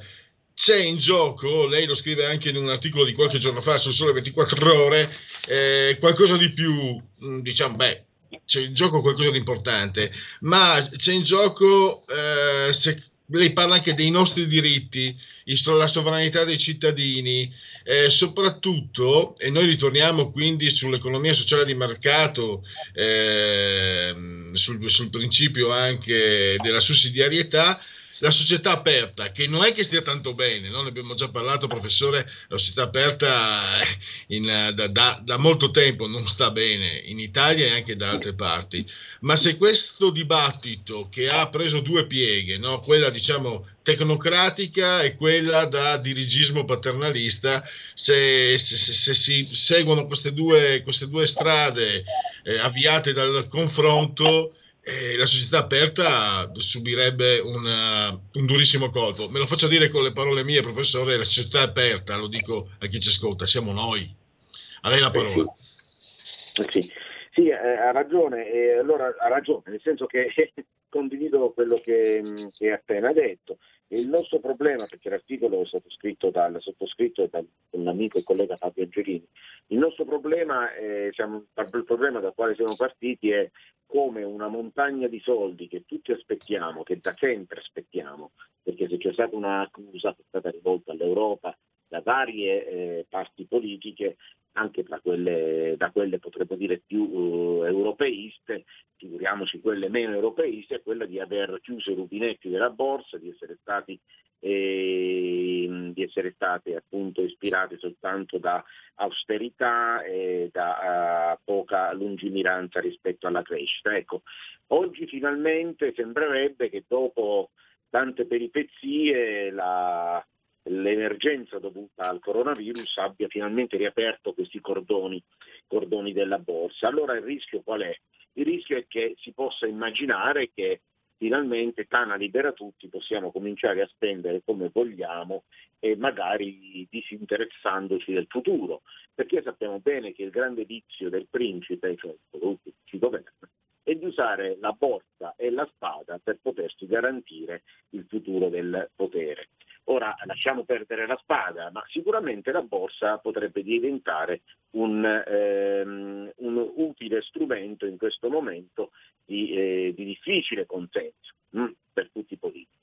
Allora in questo articolo cerchiamo, cerchiamo di mettere in guardia il, eh, il, lettore, che poi è il cittadino, colui che appunto chiede di essere rappresentato, che la cui, la cui sovranità in un modello liberale e democratico ne attende di essere appunto rappresentata, eh, mettiamo in guardia questo cittadino che è sovrano a, a, osservare, a controllare il proprio rappresentante, il proprio governante, affinché non spenda i soldi per acquistare consenso politico, bensì per garantire il futuro ai propri e ci tengo a dirlo, questa forse è l'ultima occasione che ci di fronte alla quale ci troviamo. È l'ultimo treno, è l'ultimo vagone di un treno che sta passando. E se perdiamo anche questo rischiamo di non mm, poter più allineare il nostro Paese con le sfide del presente. Perché professore lei spiega come ehm, l'allentamento dei vincoli è previsto dal trattato, dal tuo il trattato di, di, Maastricht e come questo allentamento dei vincoli se adoperato secondo i principi dell'economia sociale di mercato, cioè senza turbare, senza andare diciamo a compromettere il funzionamento dell'ordine concorrenziale o i meccanismi dei prezzi, cioè intervenendo come altre volte lei ha spiegato qui ai nostri microfoni in maniera davvero per, secondo me esemplare perché mi ha fatto capire molti mi ha messo devo dire alcune cose le avevo già capite ma eh, grazie a lei poi voi professori servite a questo anche, no? a dirci cose che non sappiamo, nel caso di cose che sappiamo, a farcele mettere nell'ordine giusto e quindi mettere nella direzione giusta. E, è questo anche che, che, si intende, cioè magari si dibatte, no, noi da parte nostra siamo, siamo, Lega, perché siamo vicini alla Lega, la, l'Europa matrigna, eccetera, eccetera, in realtà eh, l'allentamento dei vincoli è previsto e applicato, praticato in una certa maniera eh, ai, ai, recovery fund si può arrivare a, a quel principio di sussidiarietà. Però lei si fa una domanda, professore, l'ordinamento politico sociale italiano, eh, andiamo in Italia, è in grado di, diciamo, in, in direzionare i governi eh, verso scelte eh, coerenti? E questo è un altro dubbio pesante in Italia, lo stava anche già esprimendo adesso, dire la verità. Sì, è esattamente questo il punto. Allora, noi siamo partiti da questo presupposto che il, il TUE, cioè il Trattato di funzionamento dell'Unione Europea, eh, non è affatto vero che rende impossibile forme di eh, elasticità monetaria e di allentamento anche delle, eh, delle, delle politiche di austerità. Eh, per questo motivo, infatti, ecco che ci troviamo di fronte ad un allentamento, alla, all'abbattimento, del, alla del, del, eh, del, del bilancio eh, del, del vincolo di bilancio e ad altre, ad altre, soluzioni, ad una condizione però, meglio, la condizione generale qual è? È che non si vada ad impattare in maniera distorsiva sui processi di mercato. Ora, quali sono gli effetti distorsivi sul mercato? Quando il meccanismo dei prezzi, che è quello che poi offre la possibilità di eh, dare le informazioni giuste agli operatori economici, viene appunto eh, distorto. Il fenomeno del free riding è un classico esempio, cioè l'elusione dello sforzo, quando c'è qualcuno che lavora al posto nostro. Io uso sempre la metafora, la metafora calcistica di Bonucci e Chiellini, no? un'ottima coppia centrale di difensori dove però se manca Chiellini nessuno più difende. Questo che cosa significa? Che qualcuno si fa il bello con la forza, con la forza dell'altro. Ma per dire, dire come la, l'Europa abbia a cuore in realtà anche la, anche il mercato, ma che affinché il mercato appunto possa funzionare. La domanda che ci poniamo è se questa classe politica è in grado di superare la tentazione di utilizzare nel peggiore dei modi, come fatto fino ad oggi, le ingenti risorse che potrebbero essere messe a disposizione degli italiani per fare altro. E questo, è, questo, dipende molto dalle forze politiche, cioè le forze politiche tutte devono assumersi la responsabilità di controllare il decisore politico. Oggi non è più il tempo di, eh, scor- di, di battagliare su eh, parole, parole d'ordine, parole bandiera come sono state nel passato per i 5 Stelle ad esempio eh, il reddito di cittadinanza per la, Lega, per la Lega è stata magari il, la quota 100, per il PD è stata, è stata il diritto di cittadinanza eh, ai, ai, ai, prima dei 18 anni, insomma tutte questioni bandiere, tutte, tutte questioni importanti, e mica dico che non siano importanti, ma oggi il treno che sta passando è più importante. Allora mettiamo da parte io l'invito che abbiamo cercato di, di, rivolgere ai partiti più che ai cittadini singoli, questo è un articolo rivolto ai capi di partito, alla classe dirigente del Paese, mettete da parte per, per, per condizione, per, per, cortesia, per un attimo, per il tempo necessario, poi li riprendete, ci mancherebbe altro, la politica è fatta di, di, di tante cose, non solo di un dibattito, ma per un attimo mettete da parte le questioni di bandiera e guardate al treno che sta passando e fate in modo che il decisore politico, controllate il decisore politico affinché quella cultura di governo liberal-democratica che garantisce l'uso ottimale delle risorse, mm, perché appunto perché il decisore è controllato, è sorvegliato, ecco, non sia lasciato a se stesso, non sia lasciato all'arbitrio della propria, della propria azione. Ecco, di fronte a questo un invito ai partiti politici. La cultura di forze, probabilmente non abbiamo ancora questa cultura come cittadini, come paese, ma i partiti politici hanno questo compito, hanno questa funzione anche costituzionalmente riconosciuta e quindi l'invito del nostro articolo è rivolto ai capi di partito e alla classe dirigente che facciano fare un salto di maturità a questo paese, un paese che merita di essere portato al di fuori delle secche, al di fuori della palude della tecnocrazia europea che ha costretto il paese nelle condizioni degli ultimi vent'anni, ma anche dalle secche, dalla palude di quel paternalismo che ha illuso i cittadini che bastava andare alle urne, dare il voto ad un partito ed avere la pensione o il reddito assicurato. E noi concludiamo eh, ringraziando il professor eh, Flavio Felice, eh, ordinario di storia delle dottrine politiche. Sono particolarmente contento che perché professore la scorsa settimana abbiamo avuto ospite eh, Francesco Forte e ah. allora quello che, quello che penso io non conta nulla, ma a mio avviso eh, l'economia sociale di mercato e il principio di sussidiarietà sono, sono due sono principi che portano fortemente verso quel federalismo che io come leghista ho sempre, ho sempre aspirato, sospirato. Non voglio dirlo a voce troppo alta mh, mm, perché se, secondo me qualcuno potrebbe eh, insospettirsi perché il federalismo non è molto amato in Italia, ma il principio di sussidiarietà, ricordiamo Don Sturzo, ricordiamo Einaudi, eh, sicuramente è uno per quello che penso io eh, è un principio di riferimento, secondo me, mh, irrinunciabile se, vo- se, non vogliamo andare verso, eh, verso, abissi francamente non auspicabili. Quindi, e, e Francesco Forte, ricordiamo appunto, è uno dei, dei, dei degli artefici come certo. il professor Flavio Felice. Quindi speriamo che questo dibattito, il dibattito su, sull'economia sociale di mercato e sussidiarietà cominci a estendersi, perché è importante che anche sui giornali, che anche coloro che fanno opinione ne parlino. E grazie allora professore, e mi auguro di averla presto ai nostri microfoni per continuare su questo argomento. Noi non vogliamo l'osso, lei sicuramente no, assolutamente no. A me no. fa molto piacere. A me fa molto piacere, appena possibile mi chiamate, mi sono a disposizione. Grazie. Grazie. Il futuro appartiene a chi fa squadra. Le radio italiane si uniscono per giocare la partita da protagoniste. Nasce l'app Radio Player Italia. 140 stazioni in una sola rete. Scegli la tua preferita e ascolta il suono perfetto del digitale. Gratis, senza registrazione. Senza interruzioni. Compatibile con tutti i device. Le notizie, la compagnia. La musica scelta da chi la ama, la conosce e la vive. Scarica Radio Player Italia. Il futuro batte con la radio nel cuore. Anche RPL è disponibile su Radio Player Italia.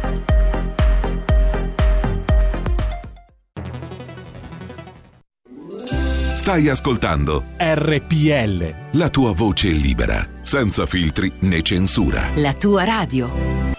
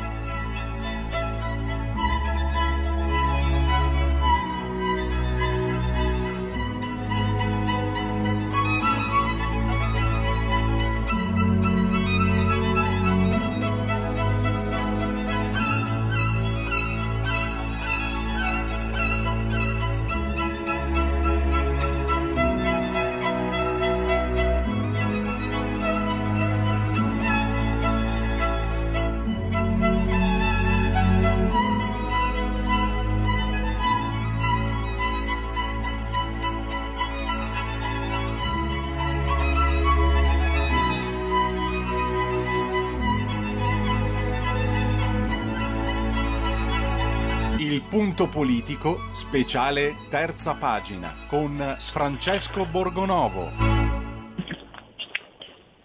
Al- allora, parliamo della legge Zan, credo che sia già eh, al di là del- della cornetta eh, il vice direttore della Verità Francesco Borgonovo, che se mi sente saluto. Ciao Francesco. Ciao Pierluigi, buongiorno e buon pomeriggio a tutti gli ascoltatori, ben ritrovati. Allora, riprendo il tuo articolo apparso oggi sul- sulla verità. Eh, dopo averci tolto libertà di impresa, di circolazione, di sport, adesso ci toglieranno a partire da domani anche la libertà di pensiero, perché nonostante ci sia, ci permettiamo di dire, ci siano delle priorità, delle urgenze che forse sembrano un- uno zinzinello più grave, tipo il lavoro, evitare di morire di fame, evitare di ammalarsi, evitare di morire di malattia, questo governo pensa che tra le priorità invece ci sia il decreto, il famigerato mi viene da dire, ma quello è da parte nostra, decreto Zan, cioè un decreto che eh, a parole a favore della libertà sessuale delle LGBT, in realtà è una, una- proprio un piede di porco, di porco e stavo- siccome vengo dal Friuli sono stato attento, altrimenti, come si dice dalle mie parti, mi scappava il porco. Un, gio- un gioco di parole ignobile del quale mi vergogno immediatamente. Comunque, seriamente, invece, il decreto Zan è un decreto che metterà veramente una, una pietra pesante sulla libertà di espressione e di pensiero, perché qualunque cosa dopo, in base a quel principio, qualunque cosa potrà essere. Ecco, te, ti chiedo, scusa, sto parlando troppo. Francesco, non ti viene un po' in mente la legge Mancino? Quella, quella mm, che doveva essere per la tutela delle minoranze, eccetera, eccetera, che secondo me ha fatto danni pesantissimi, secondo me. Beh, la legge Mancino, la dodicesima disposizione transitoria, che doveva essere appunto transitoria e non è mai transitata, è sempre rimasta lì.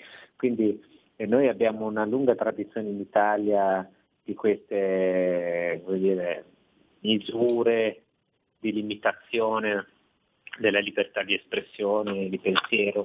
E il punto è che qua si sta esagerando perché ehm, qui non, non- non è solo questione veramente di libertà di espressione, cioè di dire eh, che qualcuno, eh, non so, che una donna se anche si opera, fa una cura ormonale, non è un uomo e viceversa. Eh, il problema è che qui con la legge Zan si va verso l'introduzione di concetti che sono molto pericolosi. Eh, basta guardare quello che dice Alessandro Zan del Partito Democratico, che è l'uomo che dà il nome al disegno di legge. E se andiamo a vedere cosa ha detto negli ultimi giorni, Alessandro Zan ha preso, eh, si, è, imbarcato in questa battaglia che ha portato avanti Repubblica eh, su questa eh, ragazza di un liceo di Padova che si sente maschio, quindi si presenta come maschio e vuole che il suo nome sia cambiato anche sui documenti ufficiali della scuola. E il problema è che questa ragazza non ha fatto il percorso di transizione, cioè non, ha, non è stata operata, ha 16 anni e quindi non ha cambiato sesso. Ora, eh, capisco, io posso capire che una persona che ha intrapreso un percorso di riassegnazione di genere, come si chiama, dica, vabbè, ho iniziato il percorso, mi vesto già da donna, se mi date un nome femminile in, in anticipo, se me lo date, fra un anno sarò operato, me lo date prima e mi semplificate la vita, questo lo posso anche capire. Eh, che però diventi, eh, passi il concetto che gli inglesi chiamano self-ID, che significa self-identity, cioè che io da solo decido la mia identità, eh, che cosa vuol dire? Se io domani, io Francesco Borgonovo, mi sento donna e mi dichiaro donna, allora tutti voi dovete cominciare a, a chiamarvi eh, Francesca e a... eh, io posso andare negli spogliatoi femminili e fare quel cavolo che mi pare. Ecco, questa è una cosa veramente molto pericolosa, perché se lo stabilisco io da solo, cioè mi basta una firma per cambiare sesso, si apre un, eh, veramente si scoperchia il vaso di Pandora.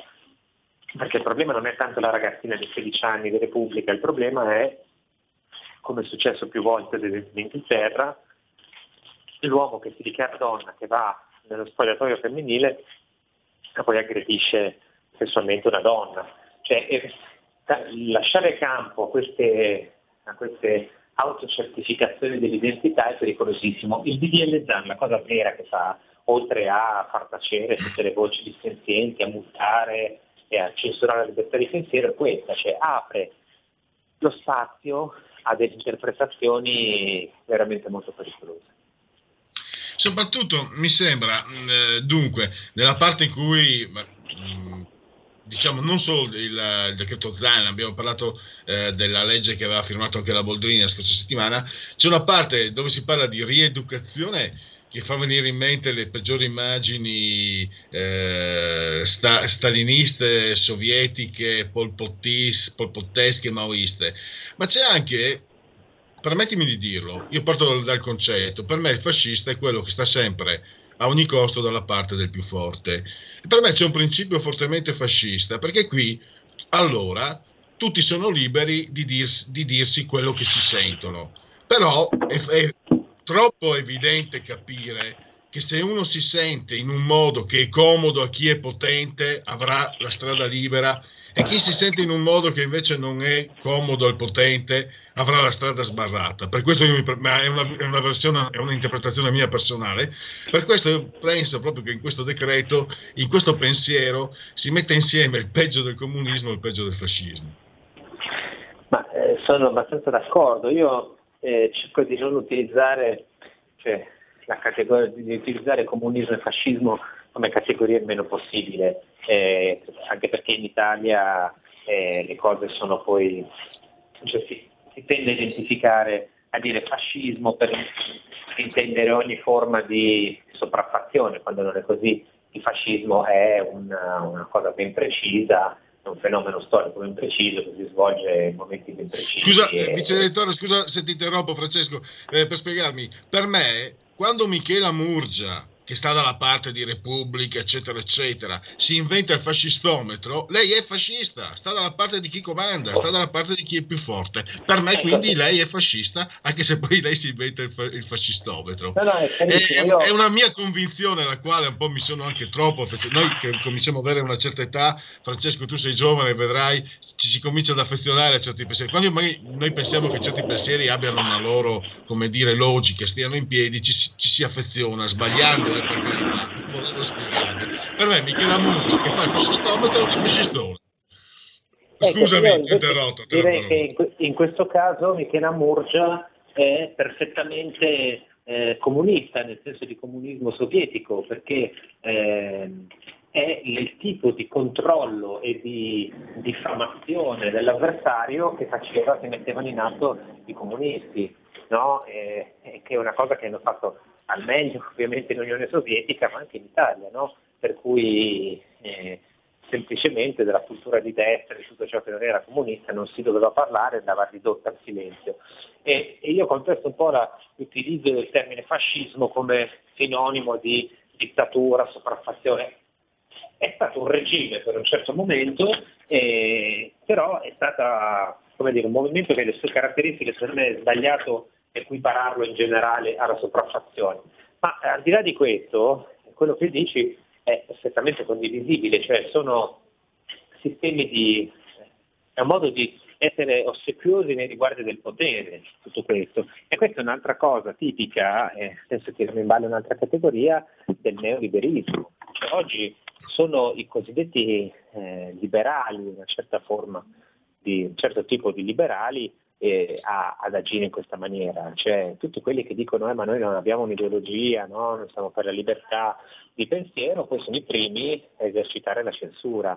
Quindi oggi la vera ideologia, il vero totalitarismo dolce, fra virgolette, è quello liberale, eh, in particolare quello liberale di sinistra eh, che, che, si incarna nei cosiddetti liberal, per cui che hanno effettivamente preso il peggio del peggio, cioè il peggio della censura di ogni colore, di destra e di sinistra, e il peggio della superiorità morale tipica del comunismo e poi questa, eh, questa, mh, questo inganno no? nel dire ma noi siamo contro le ideologie e però eh, andiamo andiamo a martellare quelli che non sono d'accordo con noi.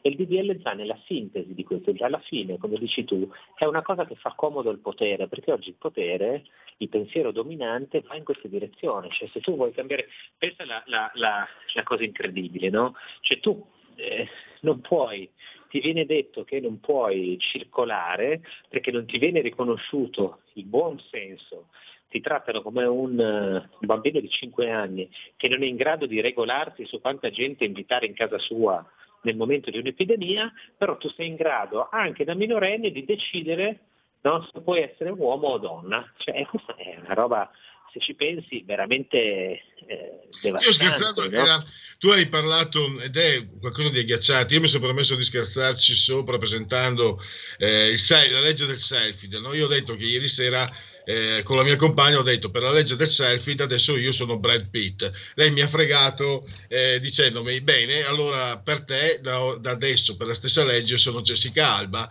e alla fine ci siamo accontentati dopo 30 anni continuiamo, continuiamo la nostra Beh, felice vita, la vita sentimentale. Però io l'ho messo un po' scherzando però francamente siamo questo, questo fa presagire anche il caos oltre alle aberrazioni anche il caos anche un semplice caos dal punto di vista con la burocrazia che c'è in Italia si rischia un caos eh, a tutti i livelli. No, ma eh, tu vedi, per esempio, in quel caso eh, uno può essere anche un gioco divertente, uno se lo fa in caso ci facciamo finta che, beh, senza tentarsi, no? Le dura, privato, le dura, farsi chiamare privato, detto, vabbè, sono, uno, uno... Quando ero giovane non ero male, ma adesso come sono ridotto, le dura, io, farsi passare... Eh, faccio così, io d'ora in poi ti immaginerò come Brad Pitt ogni volta che ci colleghiamo penserò a, a te Pierluigi come a Brad Pitt, quindi eh, che poi tra l'altro secondo me non è neanche così bello, ma lasciamo stare. Eh, eh, detto questo, guarda, eh, stanno già succedendo cose di questo genere, perché per esempio c'è in Olanda l'anno scorso c'è stato un signore che in base a questa stessa logica del self-ID ha detto va bene, io ho 60 anni, però mi sento un ragazzino, adesso io voglio che sia cambiata la mia età sulla carta di identità. E uno ah, ride, sì. ma, e dice ma perché? Cioè, eh, perché no? no? Cioè, se io consento a uno di cambiare sesso con una firma, perché non posso consentire a questo di cambiarsi l'età o di cambiarsi il colore della pelle? Negli Stati Uniti ci sono, c'è un attivista in particolare che rivendica il suo diritto di diventare nera. Cioè, capite che è, è la, la, follia. Allora di solito gli attivisti LGBT rispondono perché quello che vuole cambiarsi l'età non ha un problema col suo genere. Allora io mi dico, va bene, lo posso capire, se uno ha un problema, cioè la cosiddetta disforia di genere, allora ci dobbiamo mettere d'accordo. Se è un disturbo se è una malattia, se è qualcosa che, su cui si può intervenire, su cui può, eh, uno psichiatra, uno psicologo possono fare qualcosa, e però tutto questo non si può dire perché altrimenti sembra che tu neghi la libertà di esprimere se stessi e le persone che vogliono cambiare sesso. Cioè, se tu mi dici eh, uno che vuole cambiare il colore della pelle è semplicemente un matto, allora ok, eh, mentre uno che vuole cambiare sesso è uno che soffre di un disturbo dell'identità di genere, allora dobbiamo ammettere che c'è un disturbo e dobbiamo capire se e come si può intervenire e se il cambiamento, la rassegnazione di genere è effettivamente la soluzione migliore.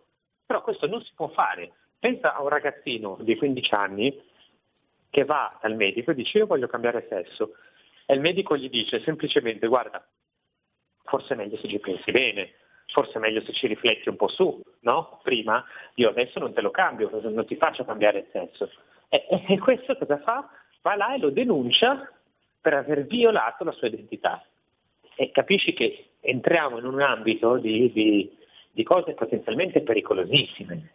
Cioè confondiamo la scienza con la morale, confondiamo la biologia con la morale e, e diventa un casino pazzesco. Beh, il tuo esempio è particolarmente calzante perché proprio è quell'età lì nella quale eh, ci si confronta, si trova la propria sessualità eh, e provvedimenti restrittivi in quel senso e senza più eh, via di strada di ritorno, no? provvedimenti senza ritorno. Allora Francesco, io concludo, mi viene in mente un altro esempio su, su questi provvedimenti. Io sono tecnicamente obeso, quando vado sulla bilancia magari ogni tanto metto il piedino per terra per pesare di meno, però poi la legge di gravità mi dice quanto peso.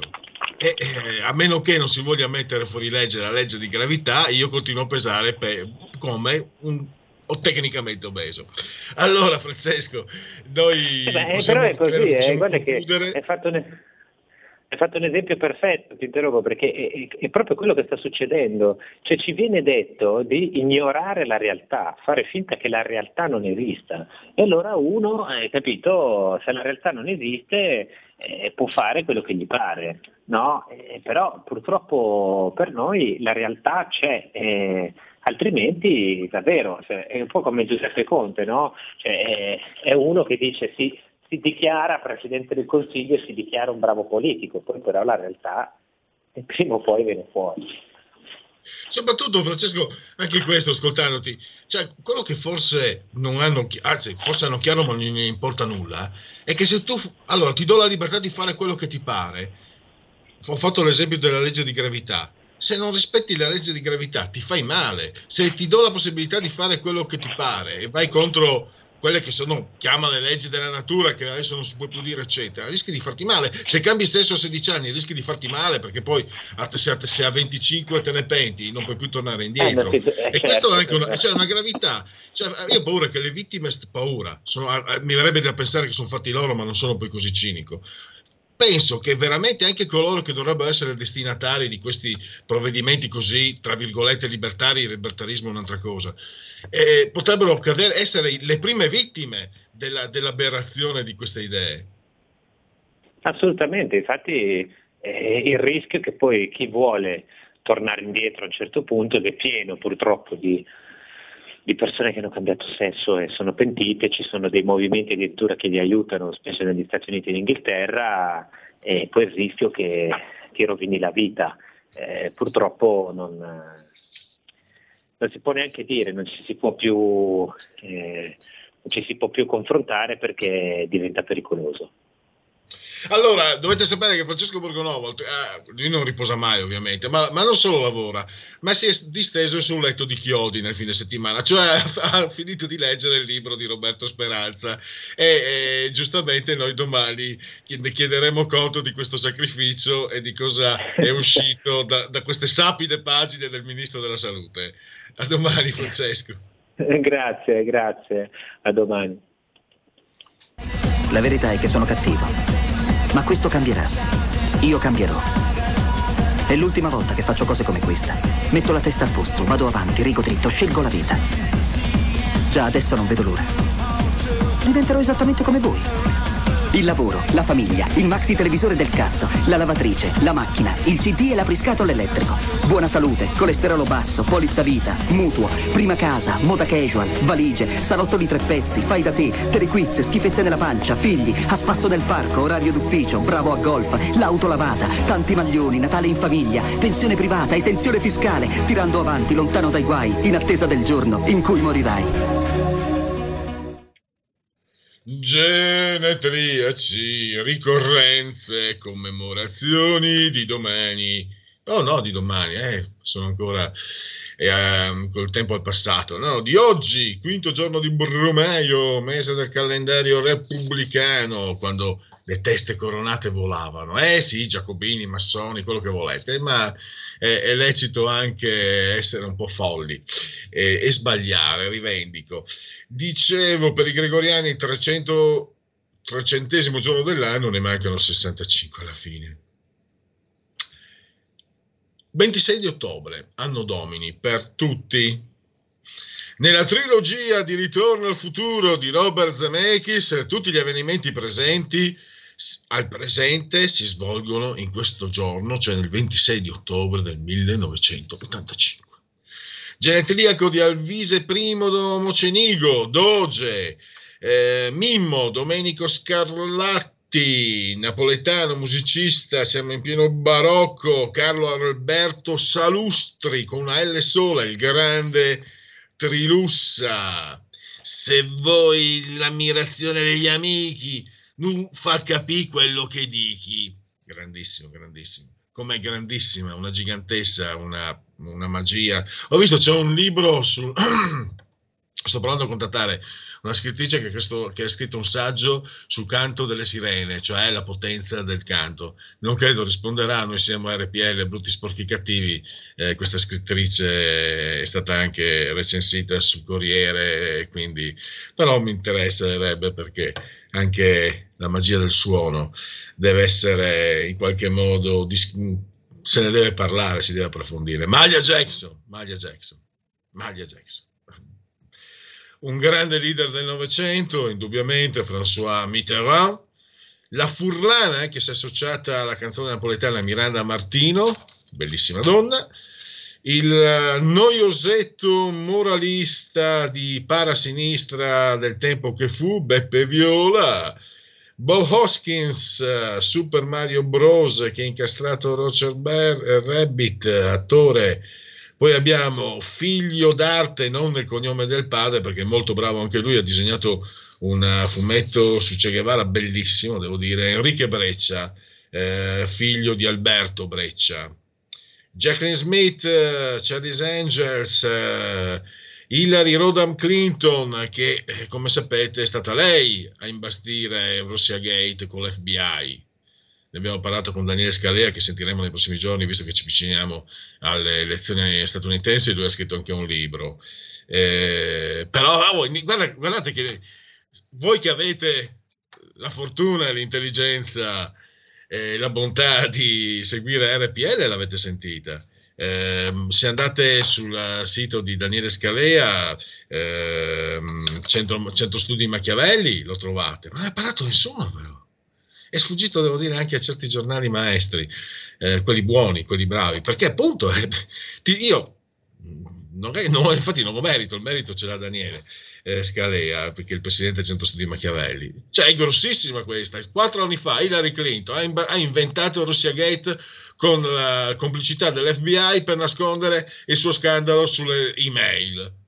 E non ne sa niente. Cioè, è una cosa aberrante, schifosa. Schif- ti vuole veramente anche uno come me che non lo sopporta, voterei Trump in America, per, ma per tutte le sporcherie che gli hanno fatto quelli di sinistra, non per altro, se no figuratevi, non vorrei neanche vederlo dipinto uno così, non facendo parte della mia cerchia, a parte che è miliardario, ma anche fosse, fossi io miliardario non vorrei comunque uno così. Però con tutte le sporcherie che gli hanno fatto, pazzesco. Poi, paura, eh? Carlo Lucarelli, lo scrittore, eh, fratello di Ted Demme, nipote anzi, non fratello. D'arte, Jonathan Demme, e poi la nuora di Silvio Berlusconi, Silvia Toffanin. Abbiamo due minuti per i sondaggissimi, sondaggissimi della sera. Sigma Consulting, l'opinione dei marchigiani. Cosa ne pensano i marchigiani? Sentiamo subito. Eh, allora, Coprifuoco, cosa dicono i marchigiani? Molto favorevole 32, abbastanza favorevole 42, abbastanza contrario 14. Quindi non la pensano come i napoletani, viene da dire. Poi ancora, eh, sondaggio Monitor Italia, Tecne, svolto da Tecne, Lega 24,1, PD 21, Fratelli d'Italia 17, che ormai è, è in posizione fissa pressoché tutti, per tutti i sondaggi davanti ai 5 Stelle che sono 14,5, Forza Italia 7,4, Italia Viva di Matteo Renzi 3,4. Sondaggi elettorali Tecne sulla fiducia, la fiducia nel governo non ha fiducia il due terzi della popolazione 61,2, 33,6 invece fiducia senza opinione 5,2. E poi eh, come valuta le misure del governo per contenere l'epidemia? Adeguate 42,4, insufficienti 38,3, eccessive 13,8, non sa 5,5. E poi, no, Tecnella abbiamo appena visto, quindi eh, in altra forma. Velocemente l'apertura del Corriere Renzi, chiederemo di sì, questo l'avevamo già visto prima, il DPCM, la Farnesina sconsiglia i viaggi all'estero e eh, Dago Spia, te la do io la mafia, Giletti, lei sta aiutando le cosche, scontro ad alta tensione non è l'arena tra Gaetano Pedulla, io le ho le interviste dove fino a due anni fa anzi anni fa lui è stato anche direttore del Tempo. Ci sono interviste a RPL eh, l'ex Radio Padania, dove lui incensava Bossi, poi quelle fino a due anni fa incensava Matteo Salvini, sparava a zero su Virginia Raggi, sui 5 Stelle, adesso è diventato, sembra, come si chiama, quell'ultra del Napoli, Gigi la Bestia, lì, sembra una, guardate, ha, ha la maglietta del tifoso, eh vabbè, ragazzi, eh, se bisogna pure mangiare nella vita, però mangiare, mangiare per mangiare si può anche, insomma, eh, usare eh, le usare le, le, le, gli utensili, forche, la forchetta, eccetera, in maniera un po' più, diciamo, adeguata. Grazie Giulio Cesare Carnelli Assio sulla torre di comando in regia tecnica. Grazie a eh, voi per aver scelto RPL, la vostra voce, la vostra radio. Adesso i programmi proseguono, ci sarà Marciano Pinti, tanta roba adesso, c'è tanta roba RPL. Avete ascoltato il punto politico.